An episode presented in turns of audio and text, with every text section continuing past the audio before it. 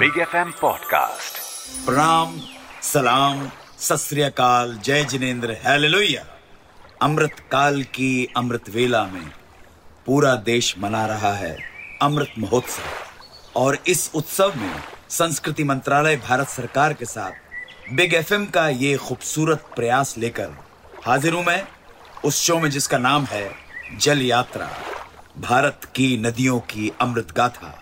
अन्नू कपूर के साथ सिर्फ़ बिग एफएम पर। मेहरबान दोस्तों, यहाँ मैं कथाएँ कहता हूँ हमारे देश की पूजनीय पावन नदियों की। उनके उद्गम से लेकर समुद्र में विलीन होने तक के उनके बहाव की, उन नदियों के बारे में पौराणिक, ऐतिहासिक और प्रचलित मान्यताओं की। उद्देश्य केवल इतना ही कि हम इन नदियों को और करीब से जान सकें जान के उनका सम्मान कर सकें। हज़ारों साल पुरानी हमारी संस्कृति, सभ्यता और इतिहास के आधार में निहित हैं ये पावन नदियाँ। अगर हमें अपनी जड़ों को पहचानना है और अपना भारतीय होना गौरवान्वित करना है तो बहुत ज़रूरी है कि हमारी आने वाली पीढ़ियाँ इन नदियों का महत्व समझ सकें। हमारा देश कई विविधताओं से भरा है।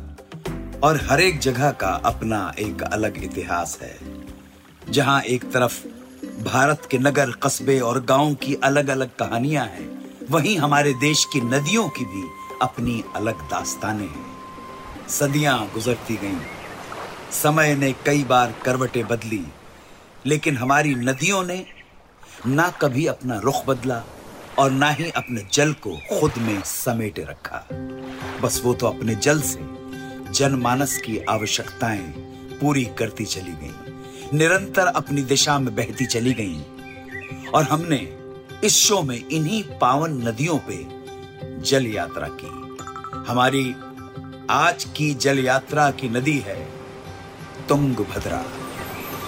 तुंगभद्रा नदी दक्षिण भारत की एक पवित्र नदी है, जो कर्नाटक राज्य से निकलकर आंध्र प्रदेश और तेलंगाना राज्यों से बहते हुए कृष्णा नदी में मिल जाती है। ये कृष्णा नदी की मुख्य सहायक नदी है। रामायण में तुंगभद्रा नदी पंपा के नाम से उल्लेखित है। इस नदी से स्थानीय लोगों की आस्था और श्रद्धा जुड़ी हुई है। तो आइए जानें इस नदी के उद्गम और इतिहास से जुड़े कुछ रोचक तथ्य। तुंगभद्रा नदी का उद्गम पश्चिम घाट में गंगा मूल नामक स्थान पर वराह पर्वत से हुआ। यहाँ से बहते हुए ये लगभग 147 किलोमीटर का लंबा सफ़र तय करके भद्रा नामक नदी में मिल जाती है।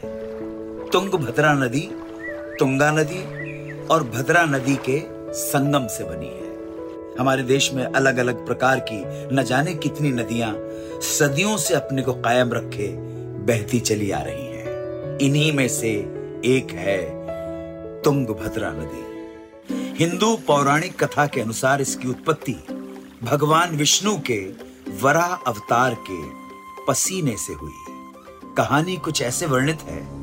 भगवान विष्णु को हिरण्याक्ष नामक राक्षस का वध करने के लिए आदि वराह के रूप में अवतार लेना पड़ा। यह भगवान विष्णु का तीसरा अवतार था। वराह रूपी तीन अवतार लिए उन्होंने। नील वराह, आदि वराह और श्वेत वराह। यहाँ जिसका वर्णन हम कर रहे हैं, वो आदि वराह है। हिरण्याक्ष राक्षस को मारने के बाद आदि वराह ने जिस क्षेत्र में विश्राम किया, उसे अब वराह पर्वत के नाम से जाना जाता है। जब वे, यानी कि आदि वराह, उच्च शिखर पर बैठे तो उनके सर से पसीना बहने लगा। सर के बाई तरफ़ जो पसीने की बूंदे बही, वो बन गई तुंगा नदी। और जो पसीने की बूंदे दाहिनी ओर से बही, उसे भद्रा नदी के नाम से जाना गया। आगे जाकर दोनों नदियाँ मिल गईं। तब इस मिलन से तुंग भद्रा नदी का निर्माण हुआ। पुराणों के अनुसार तुंग शब्द का अर्थ होता है अतिशय और भद्र शब्द का अर्थ होता है कल्याण करना। अर्थात अतिशय कल्याण करने वाली नदी तुंगभद्रा अपने किनारे बसने वाले लोगों के कल्याण में लगी रहती है। हम्पी इसी नदी के रास्ते के बीच में कहीं दक्षिण तट पर स्थित है। हम्पी के राजनैतिक और धार्मिक इतिहास को बनाने में इस नदी का अहम योगदान है। तुंगभद्रा और कृष्णा नदी का संगम एक पवित्र तीर्थ स्थल है। कन्नड़ भाषा में एक लोकप्रिय कहावत है तुंगा पाना गंगा स्नान, जिसका अर्थ है तुंगा नदी का पानी पिए। ये पानी स्वादिष्ट और मीठा है, और गंगा नदी में स्नान करें, जो पवित्र है। तुंगभद्रा के किनारे कई सारे पवित्र स्थान हैं। मुख्य रूप से शैव के मंदिर भद्रा के तट पर, और बाकी सभी पंथ तुंगा के तट पर स्थित हैं। शंकराचार्य द्वारा स्थापित शारदा पीठ तुंगा के बाएँ किनारे पे सबसे प्रसिद्ध पावन स्थल है। हम्पी यूनेस्को द्वारा सूचीबद्ध किए जा रहे महत्वपूर्ण विरासत स्थानों में से एक है, जो तुंगभद्रा नदी के तट पर स्थित है। और अब एक द्वीप का उल्लेख बहुत ज़रूरी है, जहाँ नौ पवित्र माधव संतों का अंतिम विश्राम स्थान है, और उसका नाम है नवा वृंदावन। और ये भी तुंगभद्रा नदी के बीच में स्थित है। तुंगभद्रा नदी पुष्करा हर 12 साल में एक बार आयोजित की जाती है। तुंगभद्रा नदी के किनारे की एक महत्वपूर्ण विशेषता यह है कि इसके चारों ओर बाढ़ सुरक्षा दीवारें हैं, जिनका निर्माण श्री कृष्ण देवराय ने 1525 और 1527 ईस्वी के बीच किया था। बाढ़ के दौरान जहाँ कहीं भी भूमि कटाव की संभावना होती है, वहाँ ये पाए जाते हैं। ये बाढ़ सुरक्षा दीवारें श्रृंगेरी से शुरू होती हैं और कुछ ही किलोमीटर की दूरी पर कुरनूल में समाप्त होती है। इन दीवारों को पत्थरों से बनाया गया और जो आज भी बरकरार है। सरकार द्वारा बनाई गई परियोजनाओं में से तुंगभद्रा परियोजना भारत की एक प्रमुख नदी घाटी परियोजना है। ये कर्नाटक व आंध्र प्रदेश राज्य का संयुक्त उपक्रम है। तुंगभद्रा बाँध भी तुंगभद्रा नदी पर मल्लमपुरम के निकट बनाया गया है। इससे लाभान्वित होने वाले राज्य कर्नाटक और आंध्र प्रदेश है। तुंगभद्रा बाँध की खास बात यह है कि ये भारत में केवल दो गैर सीमेंट बांधों में से एक है।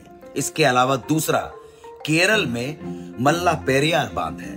तुंगभद्रा बाँध सुर्की मोर्टार से बना है जो मड और लाइमस्टोन का कॉम्बिनेशन होता है, जिसका उपयोग तब इसके निर्माण में किया गया था। ये मिट्टी और चूना पत्थर के संयोजन से बनता है।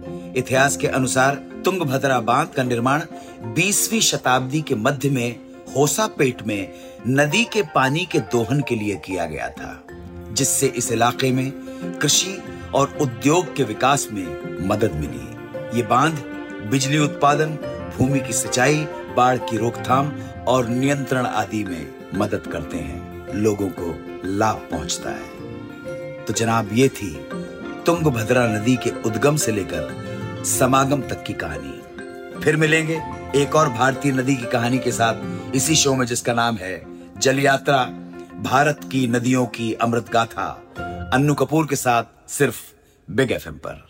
चलता हूँ, मेरे प्रणाम स्वीकार करें। जय Hind, Vande Mataram. Big FM podcast.